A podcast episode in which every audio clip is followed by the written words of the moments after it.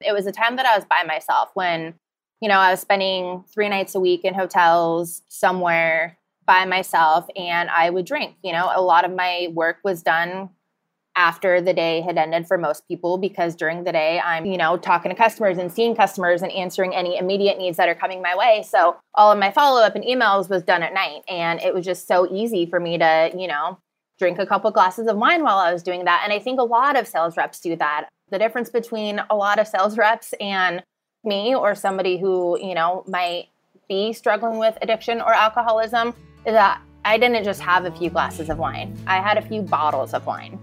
And I've grown tired of traveling alone.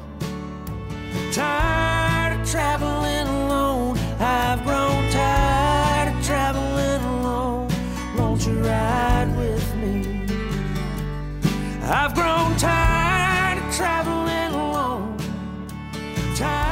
Hello, everyone, and welcome to the Promo Kitchen podcast.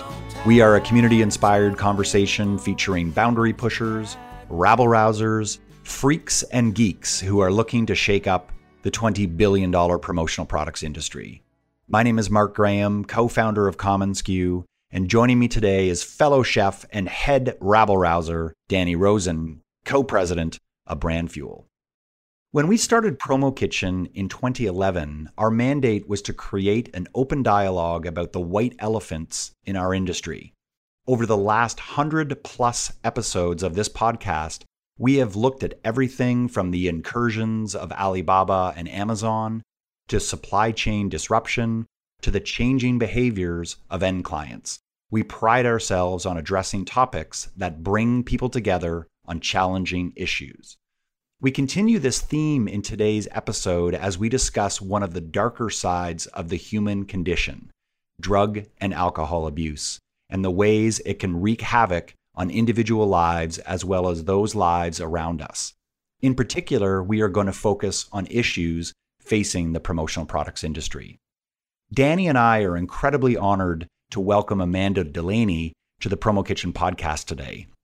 Some listeners may be familiar with Amanda as she has worked in the industry as a supplier rep for 15 years. In 2016, she left the industry and checked into rehab after coming to terms with her addiction to drugs and alcohol.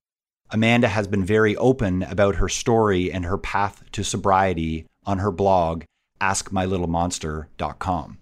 After reading her blog and realizing this was a very personal and sensitive topic, Danny and I approached her to see if she was comfortable sharing her story with the PK community. Amanda responded with great interest. Our goal is to shine a light on this difficult yet important subject matter so we can create greater awareness about drug and alcohol abuse in our industry and perhaps help people who are currently struggling with the challenge of addiction. Amanda, thank you so much for being with us and welcome to the podcast. Thank you, guys. It's good to be here. So, Amanda, can you tell us your industry story? How did you get your start and what are you doing now? I got my start randomly through a temp agency right after I graduated high school in 2001. And I worked for a distributor back in Washington State for about seven and a half years. I don't think I woke up one day and thought I'm going to screen print t shirts for a living, but that's what I did. I fell in love with the industry.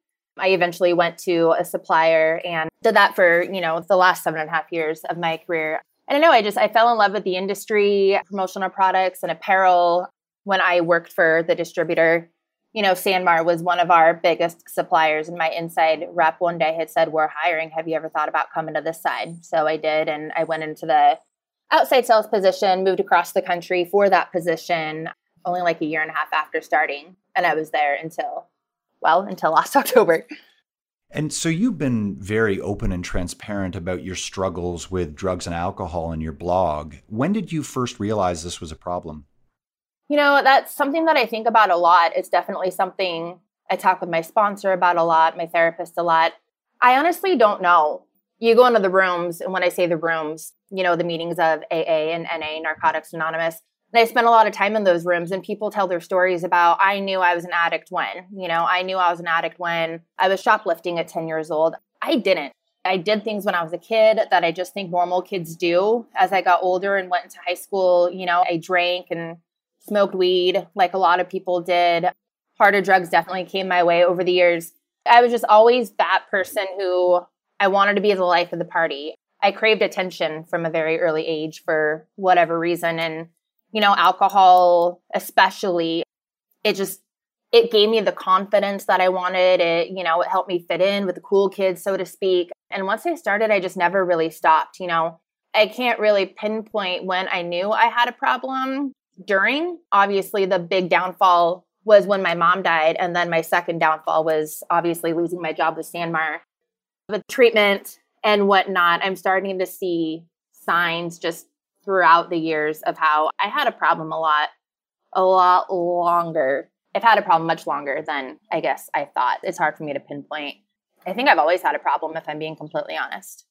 Yeah, and I so appreciate your honesty. I mean, it's so refreshing, I think, to hear you talk about this, and I appreciate this, and I know Danny does as well. I'm curious about this idea of rock bottom. Are you able to articulate what is rock bottom for an alcoholic or drug addict? Everybody has a different rock bottom. You know, like I said, I had two rock bottoms. Losing my mom almost two years ago was one, losing my job with Sanmar was definitely another. And, you know, some rock bottoms aren't as bad as others, and vice versa. Everybody's rock bottom is definitely different. But in general, rock bottom is when you have just become emotionally and spiritually bankrupt. You can't function with it, you can't function without it. You've lost things. Some people have lost more than others, some people have lost less. But yeah, rock bottom, you know, by definition, that they'll teach you in the rooms is essentially just when you have come to the end of yourself, whatever that looks like for the individual. Yeah, that's uh, that's some heavy stuff. Um, I, I want to also say thank you for being so transparent on this podcast and with your blog, which I just want to share. We'll, we'll put it in the liner notes, but it's askmylittlemonster.com, and I'd encourage anybody to read that. It is refreshingly powerful, intimate. It strikes a hard chord for anybody who has been around addiction, and even if you haven't, I think it could educate you. So kudos to you and your writing. It's really impressive, Amanda. Let's keep talking a little bit about the industry. I think folks that are listening are mostly in the industry. I'm, right. sure we'll have some others. I, I think people are interested in life as a sales rep. I think about life as a sales rep, and you're living out of a suitcase, you're going from town to town, you're doing a presentation in the afternoon or the morning, and then you're going out at night, possibly with customers or in a, in strange place with strangers. And, you know, I've done my fair share of travel, but when I think about what it is that sales reps in our industry and others like it, have to do. I have to think that's not easy for someone who's got a situation with addiction. So, how did your life as a sales rep contribute to the struggles with drugs and alcohol? You know, it, in my mind, validated what I was doing. I loved traveling. I loved my position. I loved the company. I loved my customers. I absolutely loved what I did, but it is an industry where you're often entertaining and even you know not so much the entertaining that i could keep under control for a while until it got to the point where i couldn't it was a time that i was by myself when you know i was spending three nights a week in hotels somewhere by myself and i would drink you know a lot of my work was done after the day had ended for most people because during the day i'm you know talking to customers and seeing customers and answering any immediate needs that are coming my way so all of my follow up and emails was done at night and it was just so easy for me to you know drink a couple glasses of wine while I was doing that. And I think a lot of sales reps do that. The difference between a lot of sales reps and me or somebody who, you know, might be struggling with addiction or alcoholism is that I didn't just have a few glasses of wine. I had a few bottles of wine. Mm. You know, it was easy for me because I made my own schedule. So I could make my own schedule that worked for me and my customers. You know, I, I didn't have to start my day until 10 o'clock in the morning if I didn't want to. So, you know, that essentially enabled me to drink at night and then get up and function the next day. So, for a long time, I think I was in denial about the fact that I had a problem. First of all, everybody around me was doing it. Second of all, my customers were asking me to take them out and do it, you know. And third of all, I was in a hotel. I'd be working in a hotel bar with a bunch of other people sitting there doing the same thing. So it validated what I was doing for a really long time until it got to the point where it was becoming unmanageable. Do you think just taking your situation out of, of the picture for a moment, do you think there's a lot of pressure for sales reps in the industry to entertain and with it might come alcohol or other things that might take you down this path? I do. And, you know, I've met some great sales reps over the years that don't drink, but A lot of them do, you know, and that's the fun part of our industry, right? It was one of my favorite parts, and that's the fun part for customers. And that's when you really get to, you know, bond with your customers and you kind of put the work stuff off for a second and you talk about personal relationships and, you know, the families and the kids and so on and so forth. And I mean, what's better than to do that over a few beers and loosen up? So I think it's promoted, it's encouraged. It's an easy habit to slip into. You know, at one point got to the point for me where I'd rather take customers out than go home and drink by myself. And then again, still somewhat like validating the fact that I was drinking as much as I was because I was doing it, you know, on the clock, for lack of better terms. But yeah, I do think there's a lot of pressure for drinking and entertaining and socializing. But I also think that's alcohol in general. Alcohol in general is promoted and encouraged, and it's everywhere. Yeah, I would agree and there are probably some alternative things that can happen that don't include alcohol but i think that's the number one thing that people drift to mm-hmm. let's talk about turning points for you you're heading towards rock bottom you're feeling it you're going through a really tough time what was the turning point for you to quit and get help this is a little dark i was let go from sanmar october 10th of last year and i spent the next few months in a very dark place you know, I, I, had said in my blog that isolation really became my only solitude. I had just lost control of everything and I lost something that I was, you know, that job was more than just a job to me. You guys know from being in the industry, a lot of us aren't necessarily in it to make the big bucks. We're in it because it's fun and we love what we do and we love the people and the energy. And I loved what I did. I lived for what I did. And when I lost that, I felt like I had lost everything. You know, that's all I had known. That's the whole reason I had moved to another state. And I was already in such a dark, depressed place from losing my mom the previous year that I just spiraled downhill. You know, I, I got to a point after I lost my job that I didn't want to see anybody because I realized that I had a problem. And it was about two weeks before I had come down to treatment. Well, it was about a month before I came down in treatment. You know, my friends were seeing things that I wasn't seeing, obviously, because I was drunk and high most of the time they saw me, all of the time they saw me, if I'm being honest. You know, two of my friends said that they didn't want me to be around their baby girl anymore. And that broke my heart because they didn't know what version of me that they were going to be getting. Other friends just said that they didn't really want to be around me because I, I mean, I, I was out of control. I wasn't fun to be around. If I wasn't crying, I was angry. I just, I turned into this monster when I drank that people really just kind of started pushing me away a little bit. And um, about two weeks before I came to treatment, I knew that it was more than a problem. I knew that it was something much bigger than just drinking too much. And I had called my best friend and told her that um, I had tried to kill myself. Now, this was not true. I did not try to kill myself, but I was just in such a dark place and I knew I needed help. But I also knew that I wasn't ready to admit to anybody else that I needed help. And I called her and she, you know, called the cops and sent me to the hospital. And when I woke up that next morning, she had done for me essentially what I couldn't do. But that was a big cry for help for me.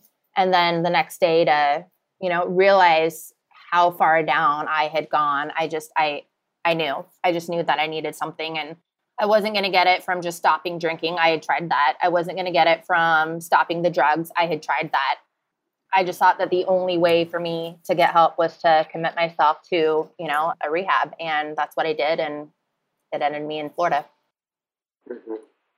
Wow.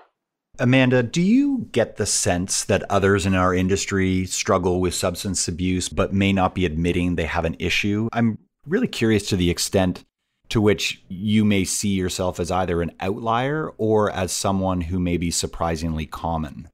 Yeah, I do. I think it has to be, you know, coming down here and being surrounded by alcoholics and addicts and hearing their stories and just kind of the day to days of how they got to the same place that we're all in together.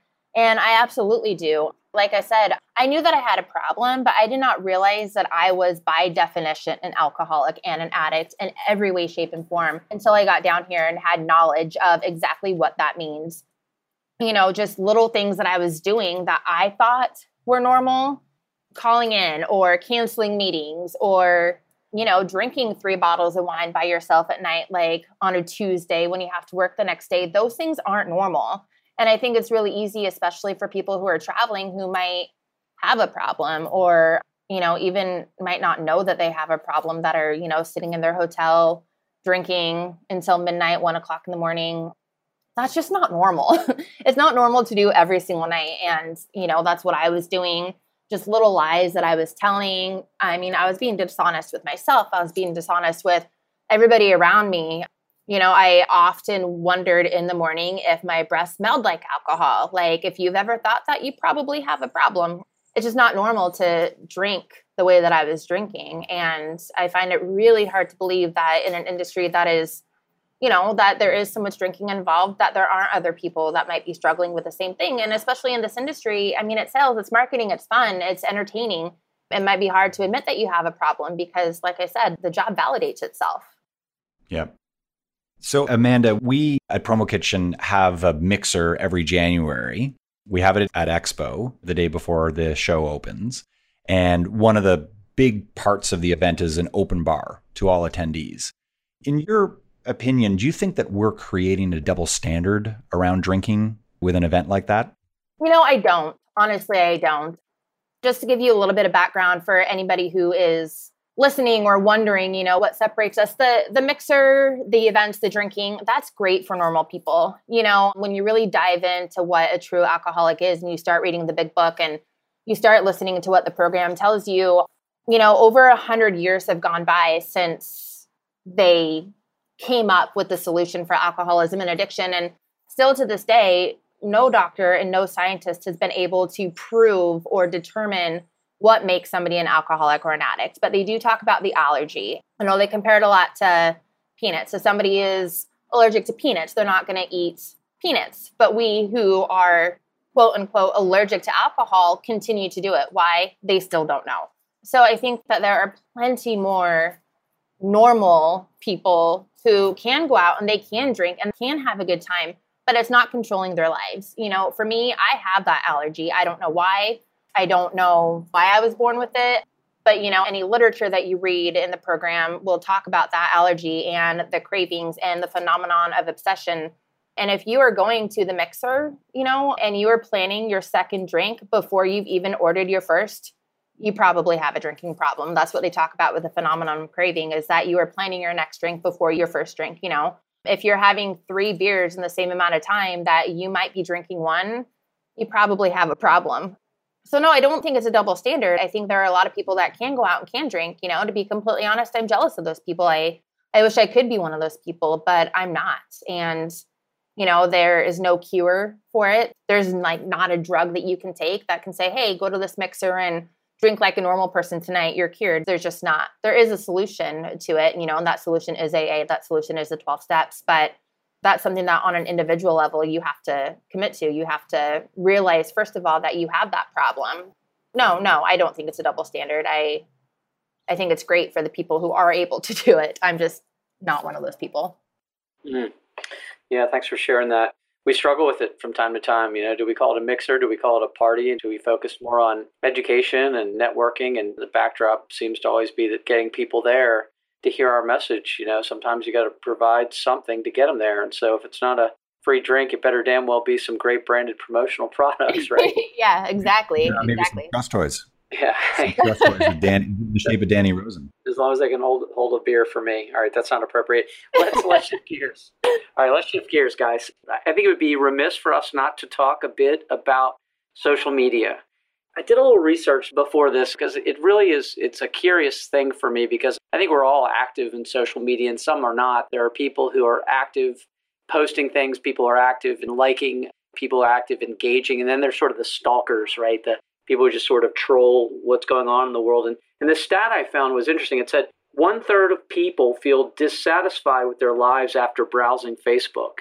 And I thought, gosh, I, I bet that's true. And then I got to thinking, and I came to the conclusion that I think a lot of people on social media are just living a lie. They think that everything is wonderful and they're only posting the wonderful things. And yet, the best thing about social media, in my opinion, is being real even when it means being raw and sharing something as difficult as alcoholism, addiction, and things like that. So What would you say to the people who, if we all agree, are living a bit of a lie on social media, only singing the happy songs and not really getting real about themselves? First of all, I 100% agree with you. And I absolutely was one of those people. You know, I'm very open. I share a lot about the bad as well as the good on Facebook, but 100% I put more good times than I do bad times. And I think a lot of people do. And, you know, I can't speak for somebody else who might be doing this, but I know for me personally, when I was posting on Facebook and Instagram the most is when I was in the darkest place. I took those little bits, you know, photos out with friends before I was so drunk that I didn't remember. And I would post those so that everybody thought that I was great because I would get likes on it, you know, and then the next day I'd have 75 likes on this picture. And in some sick, twisted way, it made me feel better. And, you know, I would look at other people's Facebook about how they look so happy and they're traveling and they're killing it at their job or they're doing this and they're doing that. And then for me personally, I've been battling this demon for, you know, a long time. And it is sad to look at that. And so I would kind of counteract that sadness by posting something else to get other people's attention. And it was just kind of a vicious cycle. You know, I said again, the darkest days for me is when I would be the most active on social media for sure. Hmm, that's interesting. It seems like things have changed a bit for you in terms of how you were posting then and what you're posting now. And maybe we can talk a little bit about that. But really, I think at the baseline here, I think we want to talk a little bit about why you chose to become so public. I mean, what you wrote was so raw and real. You know, you have shared things that are incredibly vulnerable for you in terms of, you know, possibly alienating people in your life, possibly putting your, you know, future, you know, job situation at risk. Why did you open up so publicly about your struggles with addiction? You know, one thing that I have learned in this program is honesty. You know, it's the first principle of the first step, and it's just something that they preach so much is honesty. And I realized that I have been living a lot of aspects of my life in a lie for so long. I've kept so many things to myself. You know, there's people that are coming to me like, I had no idea that things were so bad for you. And I've been lying to everybody that I know. You know, even when I lost my job with Sanmar, I knew exactly what the reason was. And I lied to everybody about that. And it's exhausting. It's so exhausting. I already felt like I was a prisoner in my own mind battling this addiction and then not being able to come clean about it, not being able to, you know, talk about it because I don't know how people are going to judge me. You know, I do want to get back in the industry someday. Is that going to affect my chances of that? What are people going to say about me? And when I got down here and I just realized that, you know, the only way that I think I can really free myself of the past and my secrets and, you know, the skeletons that I've had in my closet is to be open about it. And it's very therapeutic for me to share. It's very therapeutic for me to be able to be completely open and honest. And I have a long ways to go. I know that. But I have gotten to a point very quickly where I I'm learning to really love myself again. I know that I won't be able to truly love myself unless I can be completely honest with myself. And, you know, to be completely even more honest, it keeps me accountable. You know, I was down here for 66 days and I had a relapse and I went out for two days and came back and I only have 37 days of sobriety now. But the only thing that is going to continue to keep me sober, other than working the steps and working with my sponsor and working a program, is by being honest. And if I can be completely honest with people and the public, it'll keep me accountable too. And I need accountability. I'm an addict. I need it. Yeah, well done. Amanda, I'm curious to learn a little bit more about what the sober life has been like for you over the last 37 days compared to your non sober life. It's been hard. it's not easy. It's not all rainbows and butterflies. It's definitely challenging. You know, I'm feeling things for the first time in my life, I'm feeling emotions that I have buried for so long that I didn't even know that they were emotions. You know, I have realized that I am incredibly insecure. I've always portrayed myself as a very confident person. Insecurities that I didn't know that I had are coming out. So it's been challenging, you know, and but it's also been rewarding. I've gone through a lot in the last couple of weeks. You know, I, I think I mentioned that being down here, you know, South Florida is one of the biggest places in the country for rehab. And unfortunately, that means it's one of the biggest places for drugs, and there's a lot of relapses. And last weekend, there were, you know, three people that I knew that were in my halfway house that died.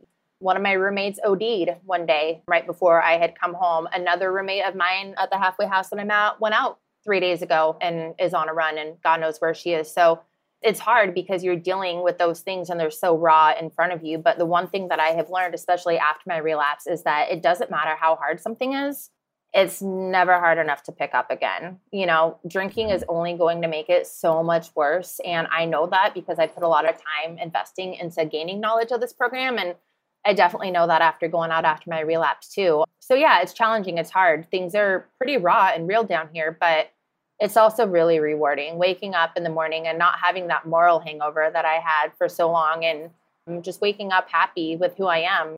Learning that I can do things sober and not only are they fun, they are more fun than they were when I was drinking because I was so out of control at the end. So it's both. But I'm also in very early recovery. I, I know that the longer I go, the more rewarding it'll be. But yeah, it's it's not easy, but it is 100% worth it. 100%. Amanda, you've mentioned a couple of times this insecurity that you had as a young person and how that contributed to the challenges that you've had with drug and alcohol abuse. I'm interested to know some of the ways that you've been able to build up your confidence over the last few months, because it seems to me like that is probably one of the key aspects of you really seeing life through a new lens. Yeah, and that's one of the things that, you know, is going to take me a little while to work on. It goes back to the honesty thing, you know, being honest with myself, being honest with other people. That's helped a lot, you know. I've surrounded myself with some really great women and I'm trying to meet more women, strong women. Just being completely open and honest about everything has helped my confidence too because I've been so insecure for so long hiding these things or knowing that I've, you know, lied about this or you know done this or that that i wasn't proud of. And knowing that there are so many other people that have been exactly where you are it's relatable. It makes me feel like i'm not alone. So surrounding myself with people you know that's another reason i'm going to be staying down here for a while is because being around those people and knowing that i'm not crazy i'm not crazy. I have an addiction. I have a problem and that's why I've done the things that I've done. It's comforting and it really helps kind of boost up my self confidence at the same time. And, you know, being able to work out again and just doing things that I want to do, learning how to be alone, learning how to sit with myself and, you know, be alone with my thoughts. They're all kind of little little factors, but slowly but surely it's building.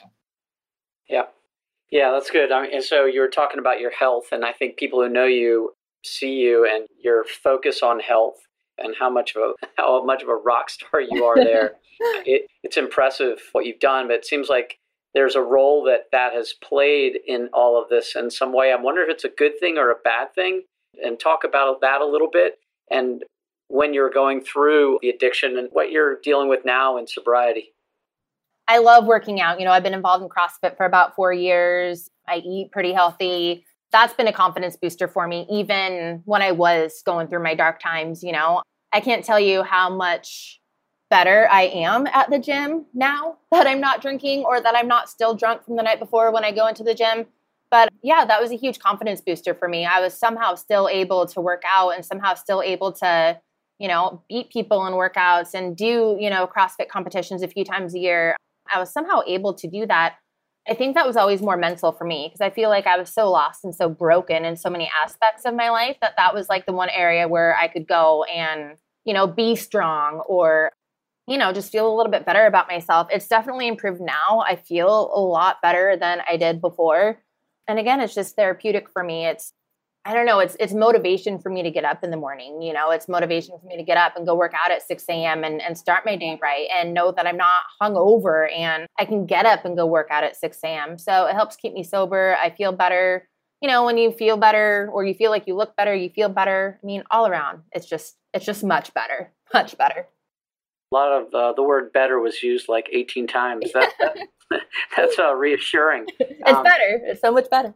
It is better. So that said, I was thinking that you might say that the exercise helps you remain sober, which sounds like maybe you're saying that. But is there anything that really, and also maybe a, a cue to other folks who might be going through a similar situation? What helps you stay sober?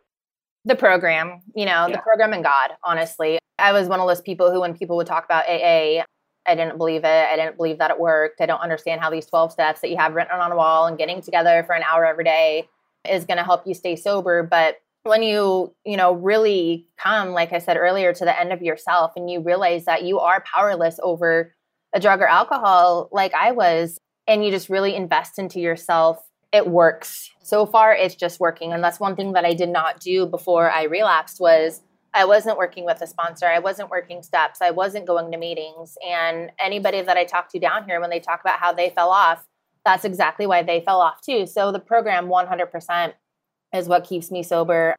God, God, God, God. I pray more than I ever have. My relationship with God is keeping me sober and just surrounding myself with the right people, you know, the the right people that I have found and you know, they're they're not all good people, you know. I've been really hurt by people since I've been down here, people that I thought I was close to that have betrayed me and I've been hurt, but I've also met some really amazing people that when I'm having a day where I want to say screw it all and I want to go drink, they bring me back down. They get me to a meeting. All of the, you know, kind of that trifecta, but 100% God on the program. Fantastic. Just one quick thought.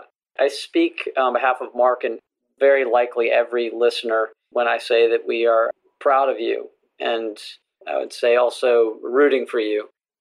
This is obviously something very difficult and emotional, and just your sharing is really impressive. But we're cheering for you, Amanda. Thank you, Danny. I appreciate it so much. The support has been very humbling. Amanda, what message do you have for others in our industry that may be struggling with addiction to drugs and alcohol? Oh, man.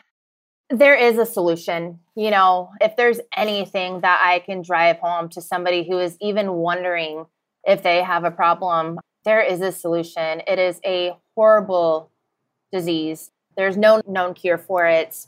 And it's progressive. It's progressive. If you even think that you might have a problem, I can promise you, not just from my experience, but from the hundreds and hundreds of people that I have been in contact with over the last few months, it only gets worse. They say in the program that, you know, it comes to jails, institutions, and death. And for some people, all three before they get here. And I just can't emphasize enough that if you think that you or somebody else has a problem, nothing is worth not getting help for it. I was definitely worried about what people were going to think of me. I was worried that I couldn't do it. I was worried that it wasn't something that I would want to do. And that was scary. But at the end of the day, you just have to look at your life and do you want to live? Because this disease, whether or not you think it's serious or whether or not you think I just have a little drinking problem, I could put that down at any time it's not worth it. It's life or death. It, it really is life or death. Yeah. And again, and anybody, I mean, I'm more than happy to put people in contact with the right people if they think they're having an issue. Anonymity is a really big thing in the program. I just can't emphasize enough that you really just don't want to wait until it's too late. I've seen some pretty scary things down here and been around some pretty intense addiction stories. And I don't know. I just don't want anybody to get to the rock bottom that I got to. I wouldn't wish that on my worst enemy. Yeah. And knowing what you know now, when would you have checked into AA knowing what you know now? Would it have been 10 years ago or longer? Probably in 2001 when I got my first DUI. So when I was 18. Yeah, so about 15 years ago. Yeah, about 15 years ago. You know, I've had three DUIs in my life, if all before the age of 25. If that's not a sure sign that I have a drinking problem, I don't know what is. The first time I was in trouble with the law, the first time I got arrested, I wish that I had gotten help. The second time, the third time, I wish I had gotten help. The only regret that I have, honestly, is not getting help sooner. Yeah. So uh, I just have one more question for you. This is really a, a call to action for others listening who may be struggling, or for those people who know of someone struggling with addiction. Can you make some recommendations? You've already said that religion and your program have been really helpful for you and, and people that you trust that you lean on. But are there good facilities, books, organizations for people to turn to that can provide good help? Yeah, you know, the big book of Alcoholics Anonymous is definitely something I would start reading if you even think that you have a problem. It breaks it down very simply. And I laughed out loud a lot when I was reading it because I related to it so much. So the big book first and foremost, you know, and you couldn't tell me that when I was in my active addiction that this book was going to save my life, but it's saving my life now. You know, Florida and California in general are really big on rehabilitation and treatment centers. I know for me personally, just because I was so far down, that me just going to AA didn't help, but it's a start. So for somebody who thinks that they have a problem, it's a start. There's meetings everywhere around the clock And, you know, treatment, there's a lot of different treatment centers. You know, I was in one for 35 days. Some people go for two weeks. It, it just kind of depends. But you're not going to get anywhere if you don't put that first, or if you don't put that drink down, or if you don't put that drug down. Just do a little bit of research. And if you can relate to any little thing that you can see in that little bit of research with addiction, it's worth looking into. Super. Amanda, do you have a sense as to when you're going to be able to go home? You know, um, when I'm ready, honestly, I'm out of inpatient treatment essentially. So I'm down in South Florida. I'm living in a halfway house with some great girls. I know that sounds really scary. When I moved down here, there was no way in hell I was going to live in a halfway house. It just had a whole different meaning to me back home in Seattle. But, you know, I'm, I'm living in a, a great house with some great girls, and I'm in an intensive outpatient treatment program three nights a week. I go to meetings almost every single day. I'm on my third step. Obviously, there's 12 to go through. I don't want to go home until I've gone through all of them. Yep. I don't I don't know. 6 months, a year, maybe. Who knows? Maybe indefinitely if I'm being completely honest. I don't know. But but that's the good thing. I don't I don't have to know. You know, they tell you one day at a time in the program and that is 100% true. So yeah, and it sounds like you're just really approaching this with a really level head and I know certainly for Danny and I we're in awe of you know the journey you've been on and just how open and transparent you've been on this podcast and I know that others that are listening to this podcast in the PK community I think will really benefit from this. Certainly folks that are struggling with addiction and even folks that aren't, but it's giving them I think some insight into the hell that you've been through you know, as a precaution, I suppose. I hope so. Yeah, I mean, that's how they tell you you stay sober when you get to that point is by giving away what you've been given. And like I said, you can only stay sober if you help another alcoholic. And, you know, the sober life is not bad. It's hard right now, but I'm so much happier than I've ever been. Yeah. The love and support that I've had from, you know, friends and so many people in the industry has been overwhelming and humbling. And, you know, you don't have to do it alone. That's the best part is I felt so alone for so long and I don't anymore. So if anybody out there is struggling with addiction and alcoholism or, you know, they feel like they're alone, you're not alone. You just you just have to make that first step. Amanda, we'd love to give you the final word. Is there anything else that you'd like to share about your experience or any message that you have for others that may be listening to this? You know, just it's it's just so much more beautiful on the other side and I know that I'm in really early recovery and I don't know it all, but I do know that as hard as this has been, I would not go back to the way that I was living for anything. I just, I wouldn't. You know, I have my peace of mind. I'm learning to love myself again. No, I mean, it's, it's a beautiful thing once you get to that other side. And I know that it's scary and I know that it's hard. You know, obviously my blog is up there. There's a way to contact me if anybody wants to anonymously. I'm here. I can put you in touch with the right people that you need to talk to. I would really hate to see somebody struggling the way that I have struggled. I know how dark it is and I know how scary it is, and it doesn't have to be like that. It really doesn't. Well, thank you. This was really powerful. I'm so glad that Danny and you and me were able to put the time aside to do this. This was really, really powerful. So thank you so much, Amanda. Yeah, thank you guys so much. I really appreciate it.